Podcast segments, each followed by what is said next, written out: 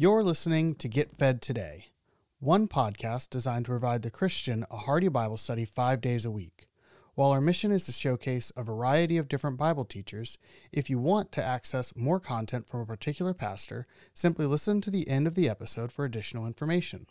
On behalf of the entire team at Get Fed Today, it is our prayer that today's episode encourages your growth in the grace and knowledge of our Lord Jesus Christ. Good evening, everybody. Let's open up our Bibles to Genesis chapter 3.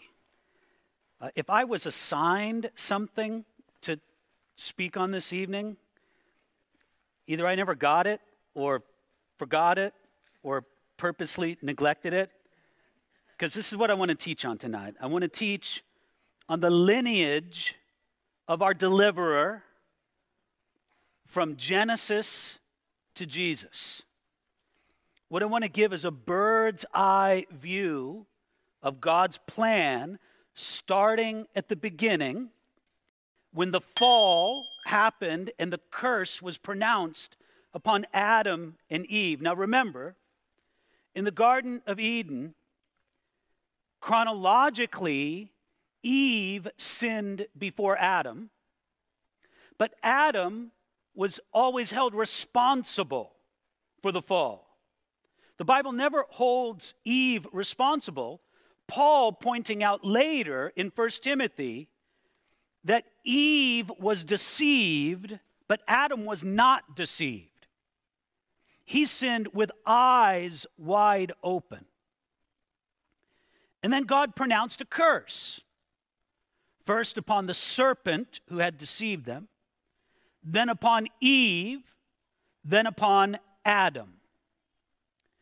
And part of the curse that came upon the serpent is found for us in Genesis chapter 3, verse 15.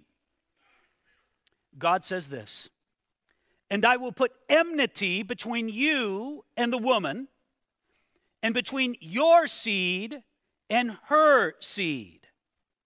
He shall bruise your head, and you shall bruise his heel what the Lord God announced right there to Satan. Of course, Adam and Eve heard it. I believe that every angel in heaven, every demon in hell was listening to this as well. What God said is, He said, Satan, you're going to be destroyed. I'm going to put enmity, strife between you and the woman, between you and humanity, and between your seed, your descendants, your team, so to speak, and her seed. And by the way, that's in the singular, a singular seed. He shall bruise your head. In other words, her seed, the seed of the woman, shall bruise your head. That's a death wound. And you shall bruise his heel, a, a relatively minor wound. You, are going to hurt the seed of the woman, but he's going to destroy you. Right there, God told Satan in the hearing of Adam and Eve, in the hearing, as I said before, of every angel in heaven and every demon in hell, you're going down. There will come someone to destroy you. There will come someone to deliver humanity. There's going to come a Messiah, a Savior, a Christ. Satan, you're going down, and it's the seed of the woman that's going to do it.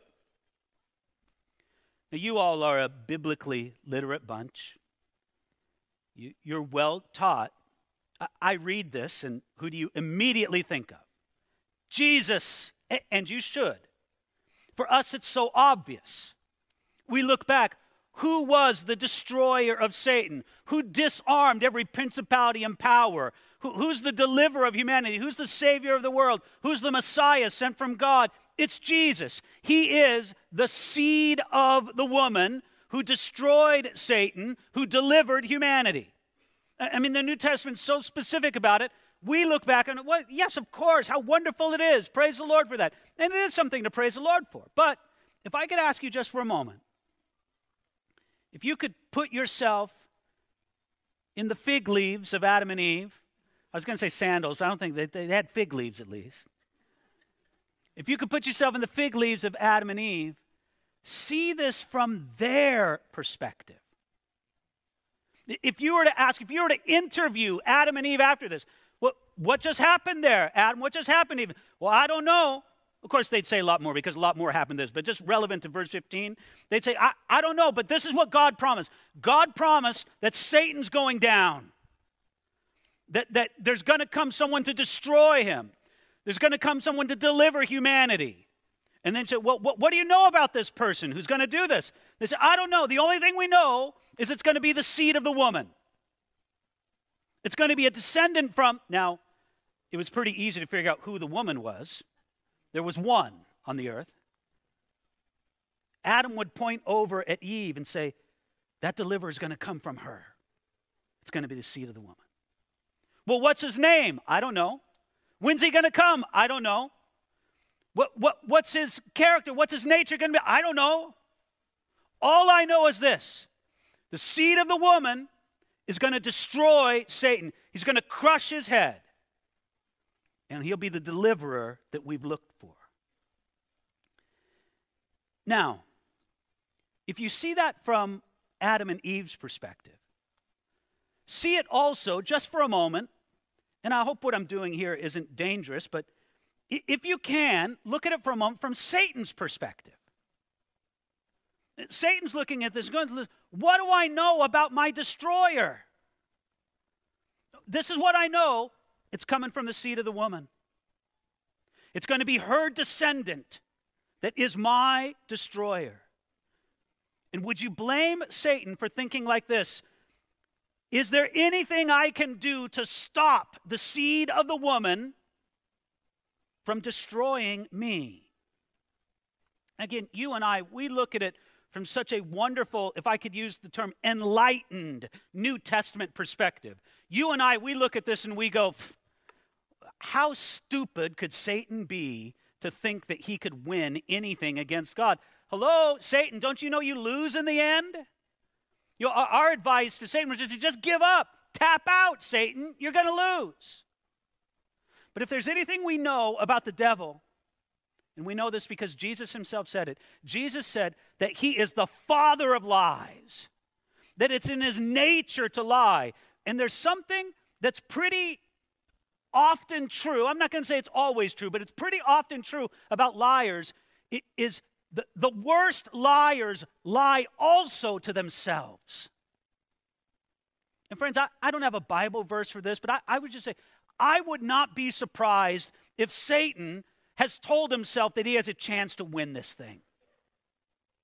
That at least at this moment, Satan said, I'm, if I'm going to go down, I'm going to go down fighting, and maybe I got a chance. And I know the key to victory or defeat is the seed of the woman. So, what happens? We'll look now at Genesis chapter 4, verse 1. Now, Adam knew Eve, his wife, and she conceived and bore Cain and said, I've acquired a man from the Lord. Whoa, what do you know? Someone is born from the seed of the woman. But by the way, if you go back to Genesis chapter 3, verse 15, it speaks about him in the he sense. I, I should have added that. One thing you would know about this deliverer, this destroyer of Satan, this deliverer of humanity, is it's going to be a man. I mean, obviously, the woman has her role in this. She's the one who has to bring forth the deliverer. So the woman brings forth the deliverer, but the deliverer himself is going to be a man. And what does Eve do? Genesis 4 1. She gives birth to a son. And what's her reaction? What does she say? I have acquired a man from the Lord. Friends, this could be accurately translated I have gotten the man from the Lord. Could you blame Eve for thinking that that son that she gave birth to would be the Messiah, the deliverer? This is it. This is the deliverer. Lord, you said it would be my seed that would destroy Satan, that would be humanity's deliverer. I had a baby. It's a boy. Thank you, Lord. Now, and maybe I should say that this, this Bible study is a little more speculative than I would normally be when I teach the Bible, but you can take it for what it's worth. W- would you blame Satan for also thinking that's the guy? That's the guy. That could be my destroyer. Friends, how did Cain end up? Satan, in the form of sin crouching at the door, got Cain to disqualify himself from being that deliverer because I want you to follow this logic here. Satan knew that this deliverer would have to be sinless and pure. Now, it doesn't say that in Genesis 3:15. I know it doesn't say that. But but just follow the logic through.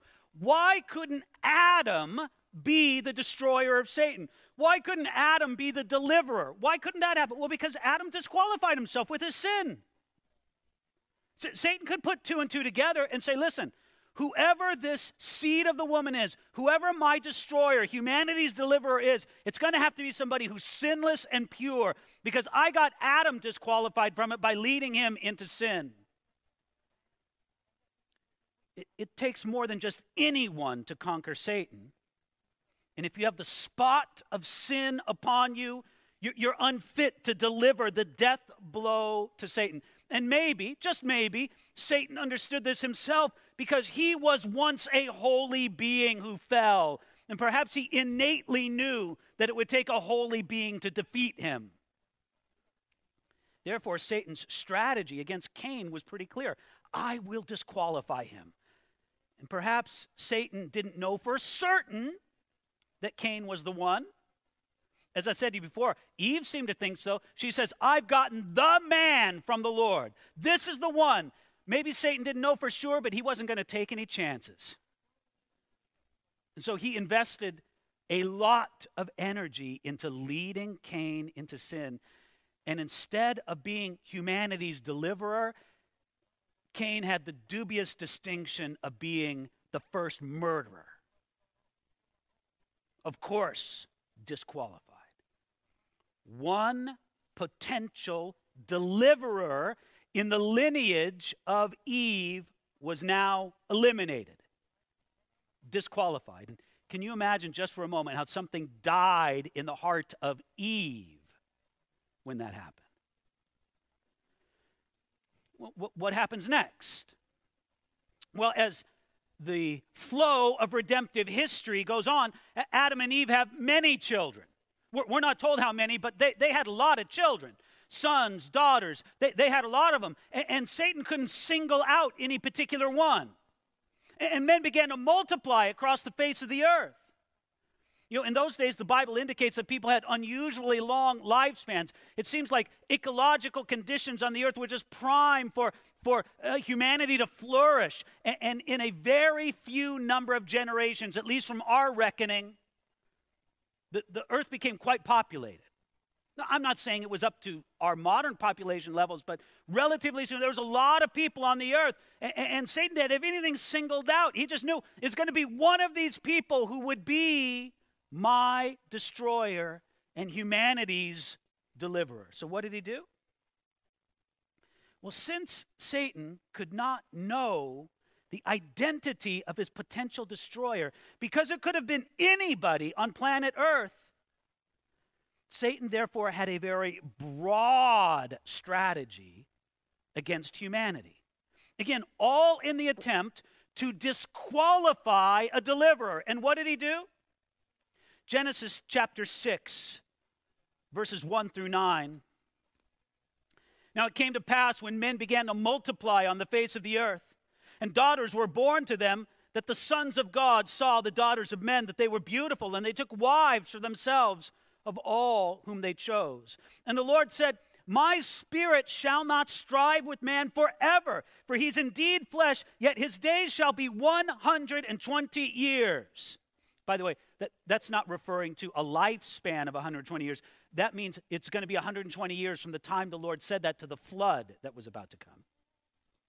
There were giants on the earth in those days, and also afterwards when the sons of God came in to the daughters of men and they bore children to them. Those were the mighty men who were of old, men of renown.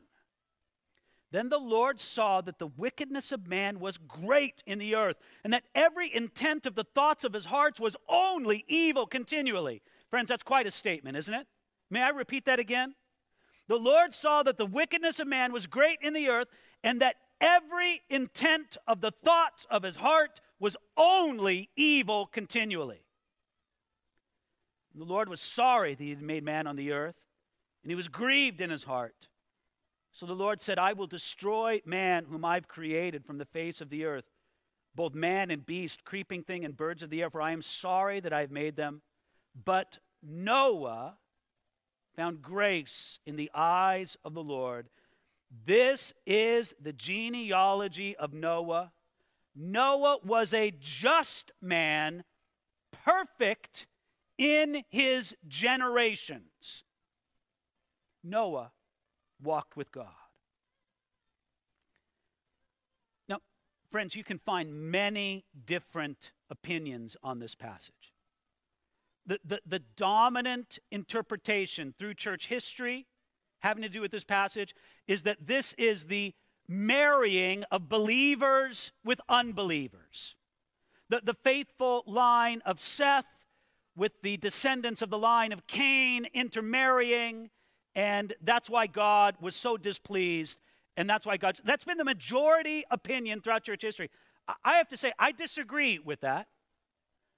I think that there was something far more sinister, something far more profound going here. And I think it has to do with Satan's broad attempt to disqualify a deliverer. This is what I mean by that. I believe that this was a very deliberate attempt of Satan to corrupt the human gene pool and to disqualify the human race from being able to produce the deliverer who would conquer him. And he did this through some strange, I don't pretend for a moment to have it all figured out. I think that my understanding of this has questions of itself. It's not like some airtight with everything answered, but I think it's the best explanation. There was some type of demonic corruption of the human gene pool. So much so Number one, that when God chose a man to deliver from it, he looked for a man who was, notice the phrase, perfect in his generations. What does that mean? Well, I, will say this that if you were to put that in modern terminology, you might translate that something like this He was pure in his genetics. Noah was uncorrupted by whatever genetic pollution Satan was trying to sow. That's one aspect. Here's the other thing that helps it make sense for me is let's face it, whatever the problem was here, it needed a radical remedy.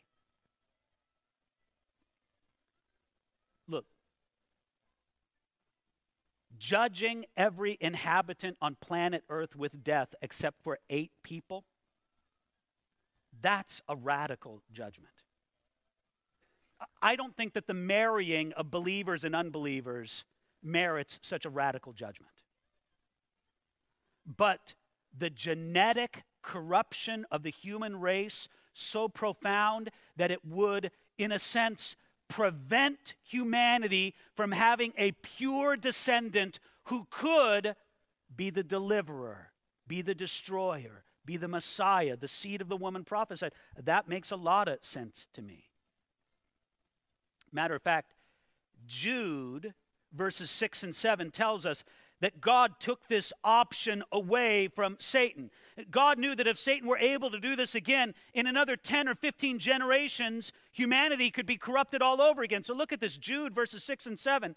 He said, And the angels who did not keep their proper domain, but left their own abode, he has reserved in everlasting chains under darkness for the judgment of the great day at Sodom and Gomorrah and the cities around them in a similar manner to these, having given themselves to sexual immorality and gone after strange flesh, are set forth as an example, suffering the vengeance of eternal fire. To, to boil that down very quickly, God basically said to Satan, I'm not going to let you do that anymore.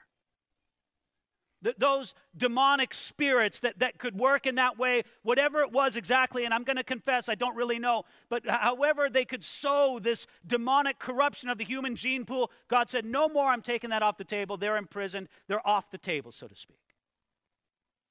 So we see it at work. We see God's strategy and Satan's counter strategy. Satan tried to prevent the conqueror from coming and, and, by corrupting the human race so that it could not bring forth the Messiah, but God knew what to do and he wouldn't allow it. Now, what about after the flood? After the flood, Satan again knew nothing about his future conqueror, nothing. It's just going to be one of those. It's going to come from one of those eight people on the ark. That's all he knew. But then the population of the earth begins to rapidly grow again. And, and nothing's really narrowed down for Satan. It's just worldwide until Genesis chapter 12. God calls a man named Abram. Now, Abram or Abraham is identified as someone in the lineage of the deliverer. Notice this Genesis chapter 12, verses 1 through 3. Now the Lord had said to Abram, Get out of your country, from your family, and from your father's house to a land that I will show you. I will make you a great nation. I will bless you and make your name great, and you shall be a blessing. I will bless those who bless you, and I will curse him who curses you. And in you, all the families of the earth shall be blessed. When word of that got back to Satan, he said, I know what that means. All the families of the earth being blessed means that the seed of the woman is now going through this man, Abram. It means that my destroyer, humanity's deliverer, it's going to come through Abram's lineage. And what does Satan do immediately? He focuses an attack against Abram. Abram has to go down to Egypt, and his wife, Sarai, is almost taken into the harem of Pharaoh, but God miraculously prevents it. And then in Genesis chapter 20, Sarah's almost taken by Abimelech, showing another attack. At least twice, if not more, Satan tries to disrupt this family of Abraham and Sarah through which the seed of the woman is going to come. You can almost picture Satan working on the problem through a blackboard in his headquarters. He writes the names of specifically mentioned people, big circle around Abram and Sarah. It's going to be through them. How can we get at them? And he focuses his attack against them, but he can't do it, not successfully, because God is protecting things every step of the way. So, how many kids does Abram have? Well, that's a trick question, really. Uh, be, because he had one son who was not of the promise. And then, believe it or not, after uh, Sarah died, Abraham actually married again and had more kids. But the one son that he had through Sarah, the important one, so to speak, that was Isaac. So, what did Satan know? It's going to be through him.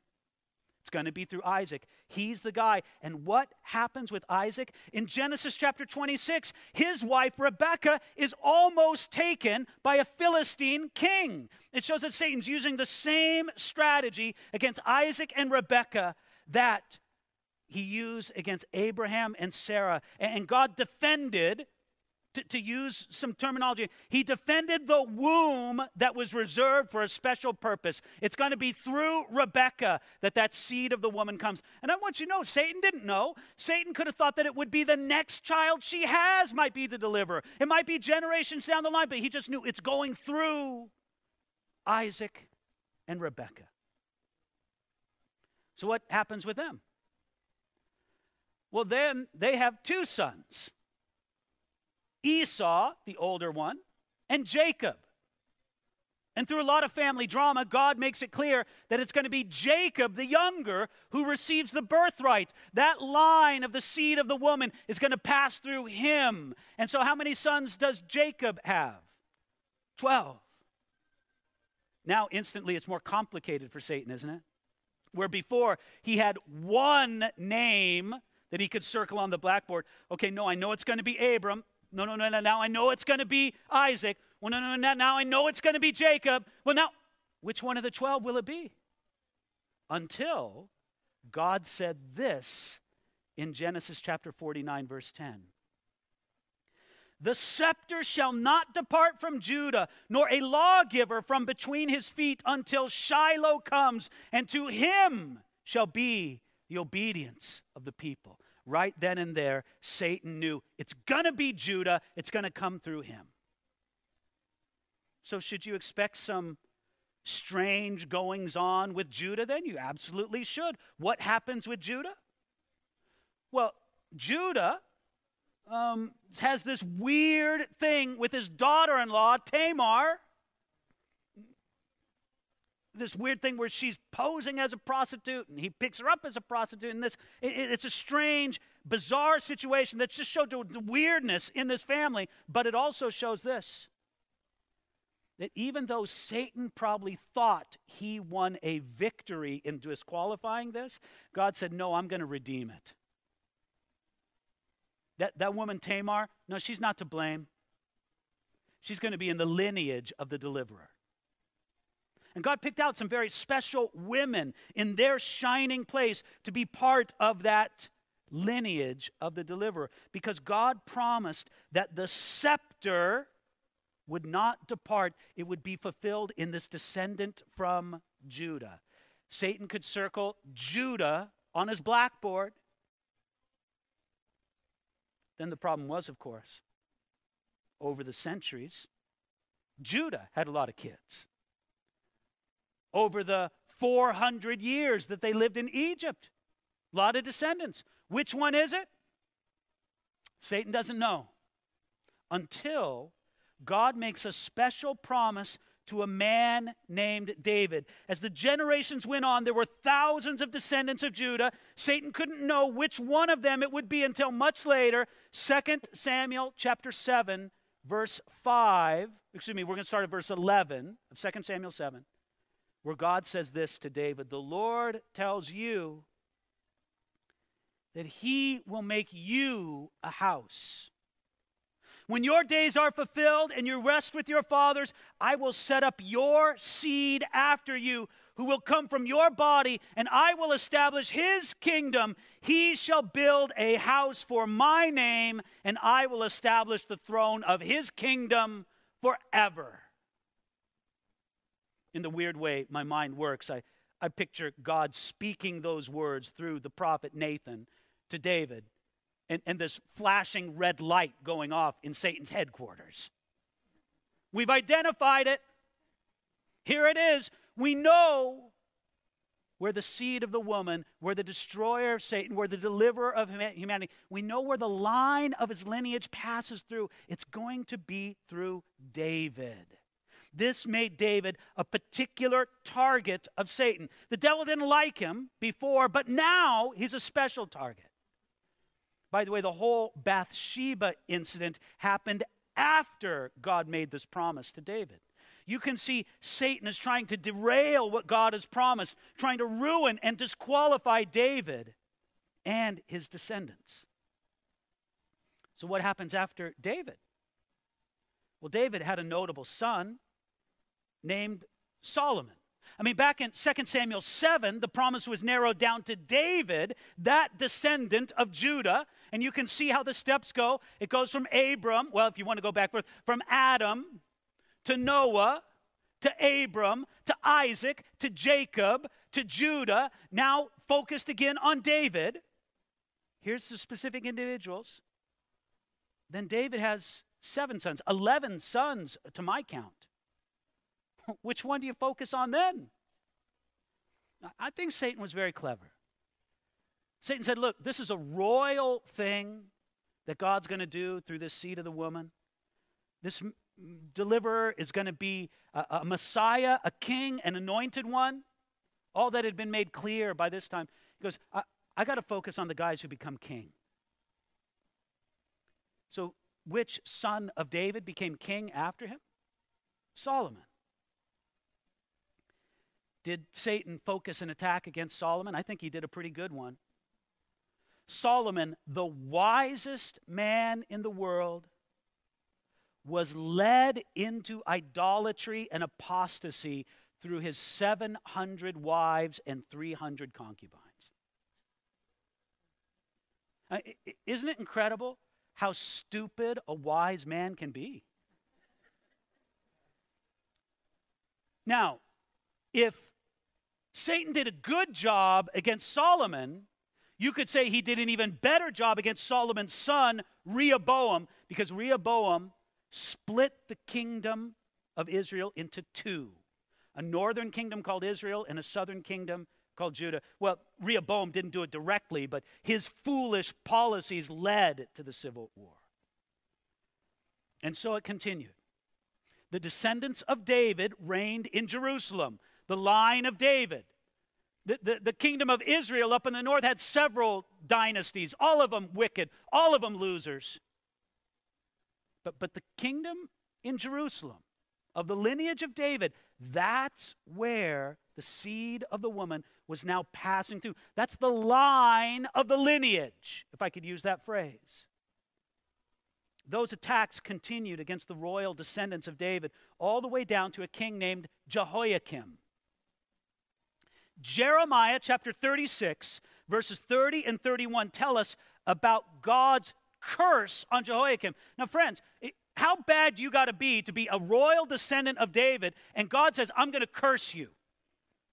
That's how bad Jehoiakim was. Look at this curse, Jeremiah chapter 36, starting at verse 30. Therefore, thus says the Lord concerning Jehoiakim, king of Judah He shall have no one to sit on the throne of David, and his dead body shall be cast out into the heat of the day and the frost of the night. I will punish him, his family, and his servants for their iniquity, and I will bring on them, on the inhabitants of Jerusalem, and on the men of Judah, all the doom that I pronounced against them. But they did not heed. Jehoiakim, you are now disqualified from having your descendants sit on the throne of Israel, of Judah. Friends, isn't it interesting? We know that Satan himself cannot defeat God's plan. Satan wins his victories against God's plan by getting human beings to stand in the way of God's plan or, or, to bring a curse of God upon themselves. That, that's exactly how it worked with Balaam. Now, you know, when you talk about Balaam in the book of Numbers, everybody thinks of the talking donkey, and that's almost the least interesting part of the story.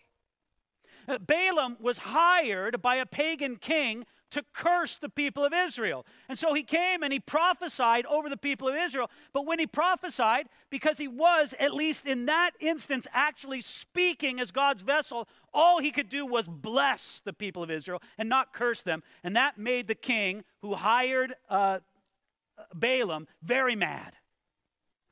I paid you good money to curse Israel, and every time you speak all you do is bless them. But this is what Balaam said to the king. He said, King, I, can't curse these people. God has chosen to bless them. But I'll tell you how to get them cursed. Send your good looking women down into the camp of Israel and have them seduce the men of Israel and say, hey, let's go off into my tent and we can worship my God and then roll in the hay, so to speak. And it worked, leading Israel into immorality and idolatry. And God brought a plague upon Israel. You see how that works? Balaam couldn't curse them, but he could figure out how to lead them into sin and in some way disqualify them, in some way bring God's anger, God's correction upon them, whatever it was. God, excuse me, Satan could not defeat God's plan for Israel, but he could get Israel to defeat that plan for themselves, or at least apparently so. And Satan used that principle against Jehoiakim and the royal line of David. Now, if you think again about that verse, Jeremiah chapter 36, verse 30, think again about the, the chalkboard in Satan's headquarters. He's got Jehoiakim circled. He's attacking, leading him in all kinds of depravity. And let me tell you, some of those kings of Judah were so led into depravity, they were practicing human sacrifice, some of them, in honor of the pagan gods around them. Finally, God, through the prophet Jeremiah, says, Jehoiakim, nobody from you is going to sit on the throne of David. When Satan hears that, the, the, the celebration bells go off. We think we've stopped it. because if, the, if the, the, the, seed of the woman goes through the line of Jehoiakim, but he's disqualified himself and his blood descendants after him from sitting on the throne, that, then it's kind of this, this conundrum that, that can't be solved. See, here's the problem if someone was a blood descendant of David through Jehoiakim, he couldn't sit on the throne of Israel and be the king because of the curse that was pronounced in Jeremiah chapter 36. But if the promised deliverer, the seed of the woman, was not descended through David, then he could not be the legal heir of the throne because the promise made to David and the nature of the royal line. So, what did God do? I hope nobody thinks for a moment that God was worried about this problem. Can you imagine? It's, it's vain to imagine. But God pacing back and forth in the throne. Oh, what am I going to do about this? And of course, God never would do that. Never. God had this all figured out from the very beginning. You know what God did? Was He split the lineage of the deliverer. Brilliantly so. He never announced it, it comes evident later. That's why in Matthew and in Luke, there are different genealogies for Jesus. Has that ever sort of thrown you for a loop? Whoa, wait a minute. Matthew gives a genealogy, Luke gives a genealogy. How, how come they're not exactly the same? Here's the thing Matthew recorded the genealogy of Joseph. He began at Abraham and followed the line to Jesus through Joseph. That's Matthew's genealogy. Luke recorded the genealogy of Mary. He began with Jesus and followed the line back all the way up to Adam starting from the unmentioned Mary. Let me show you this. First of all, in Matthew chapter 1, verse 16, this is the genealogy of Joseph, where it says, Joseph, the husband of Mary, Matthew 1 16, of whom was born Jesus, who is called the Christ. Now, notice, he makes it clear that Mary is the one of whom was born Jesus, called the Christ. We all understand here, don't we? That Jesus was not the genetic descendant of Joseph. Joseph was his adoptive father, but since Mary gave birth and conceived by a miracle that God worked with her, apart from the normal process of conception altogether, but by a miracle that God created in her womb, so to speak, by miracle, God supplied the, the, the man's genetics Mary carried her own part into it. Again, Matthew chapter 1, verse 16. This is the line to Jesus through Joseph. But Luke chapter 3, verse 23. Now, Jesus himself began his ministry at about 30 years of age, being, notice this line, as was supposed, the son of Joseph. That, that's, that's the, the big flashing light that Matthew, excuse me, Luke wants you to pick up on. And, and when you get into it, you find that what Luke actually records for us is the genealogy of Mary and just mentions uh, Joseph as the adoptive father. Now, each one of these genealogies is the same as it records the line from Adam or Abraham all the way down to David. But at David, if you notice these two genealogies, they split Now, we remember that David had 11 sons.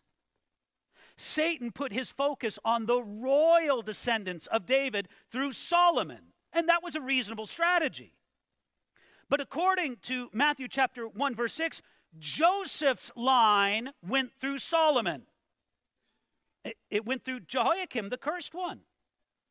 But friends, Jesus was not the blood descendant in Joseph's line.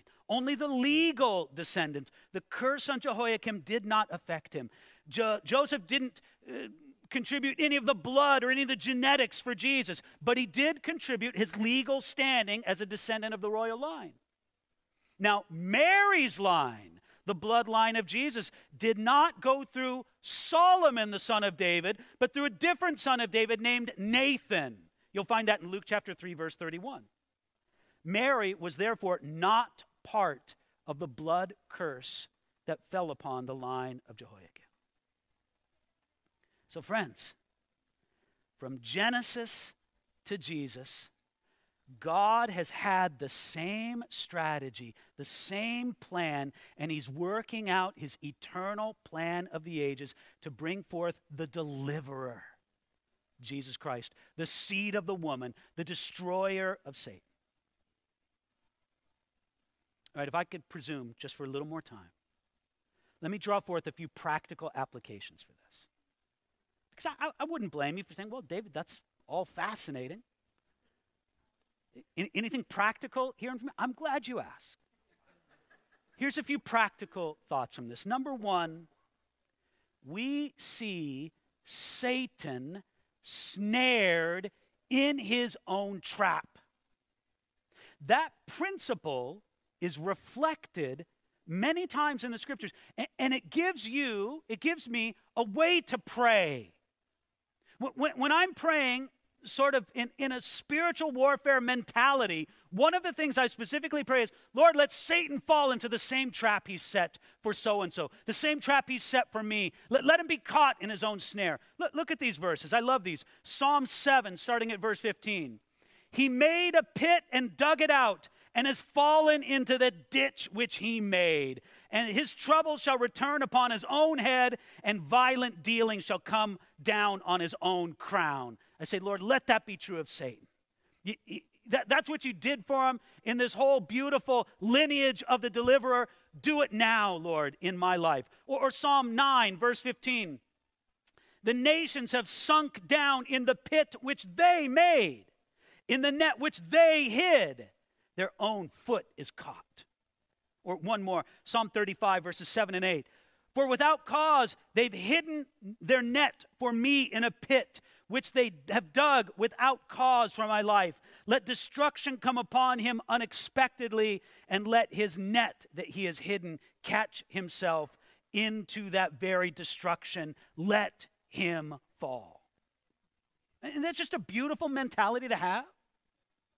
Lord, Lord, I know that there are spiritual forces of wickedness sent against me, sent against people that you love and, and your work. Lord, I know that but I know that you're greater than them all. God, I just ask that you and your sovereign power and wisdom, that you would work and that you would cause Satan to fall into the same trap that he's setting for others. That's number one. Number two, we see absolute necessity for us to hold on to the truth of the virgin birth. Friends, I, I, get a little shocked every Christmas time to see some some guy, well, sometimes it's a woman, blathering on and on how the virgin birth isn't all that important and you know, it's come on now, we live in the 21st century. We don't need to believe such things. It's just a symbol. It's just nonsense. This is something we need to hold on to. Friends, if the virgin birth is not true, then there is no qualified Messiah, no qualified deliverer to destroy Satan.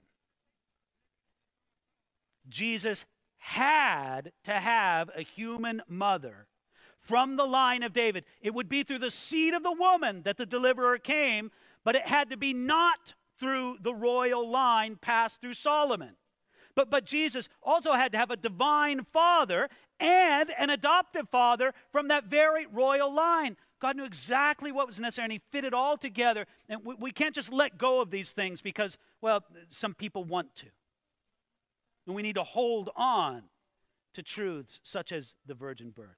Number three, we see that Satan cannot defeat us, but, but at least in appearance,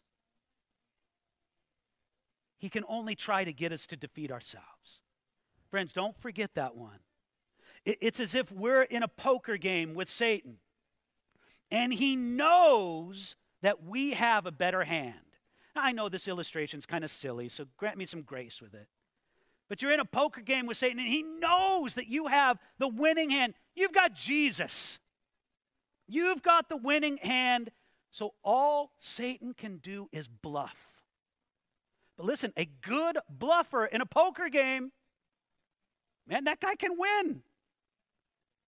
But if the bluff is believed as true, as if you think he does have a great hand, man, your, your hand could lose. So don't fold. Don't ever lose confidence. And, and take seriously your responsibility to walk uprightly. Number four, we see that God's judgments never defeat God's plan and eternal purpose. Listen, who was it that announced the curse against Jehoiakim? God. God announced it. And I could just imagine in this sort of, you know, theoretical thing I'm thinking, this, this speculative thing, that, that Satan gets all excited when that curse gets pronounced w- without pausing to think, you know, it's God that maybe God knows what he's doing with that.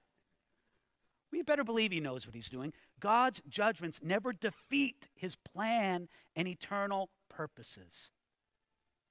I, I, wonder if just for a moment, in his own insanity, Satan thought for a moment that God defeated his own plan. Look, it could never be. Never. God's wisdom is great and unstoppable. And then finally, here, number five Satan is smart. The serpent in the Garden of Eden was described as the most subtle of all creatures. Don't ever doubt Satan's intelligence, his cleverness. He's smart. God can never be outsmarted. Never in a thousand years. God will accomplish his purpose in your life just as much as he accomplished it in this lineage of the deliverer. Now I know the lineage of the deliverer, man, that's that's big scale, cosmic, biggest of all things. Every eye of all creation is on it. And praise the Lord for it. But I want you to know the same principle shakes down to your life. God's purpose, God's calling. It will be fulfilled. Satan can't outsmart God. You don't need to live in fear of the devil, in fear of his strategies. Yes, maybe in wisdom, be aware of them, but keep your eyes focused on the Lord and his goodness and you'll be with the one that never has and never will lose. Praise God for his plan in bringing forth and preserving the line of the lineage of our deliverer. Father in heaven, we do thank you for this. It, it makes us praise you, Lord. It, it makes us proclaim how your ways are past finding out, that no one has been your counselor, that you're above all, that you have a wisdom, you, you have an ability, you, you have a design, you have a plan that is so far beyond not only every human intelligence, it's beyond every demonic intelligence. And so, Lord, this leads us to have such peace, such confidence in you and in your word and in your promise. We rest in you, the one who can never be defeated. We praise you for this this evening, Lord. And at this wonderful Christmas season, we give you thanks. In Jesus' name, amen. Thank you for listening to Get Fed Today. Today's sermon comes from Pastor David Guzik. If you enjoy the message, you can access more of Pastor David's teaching ministry by visiting enduringword.com.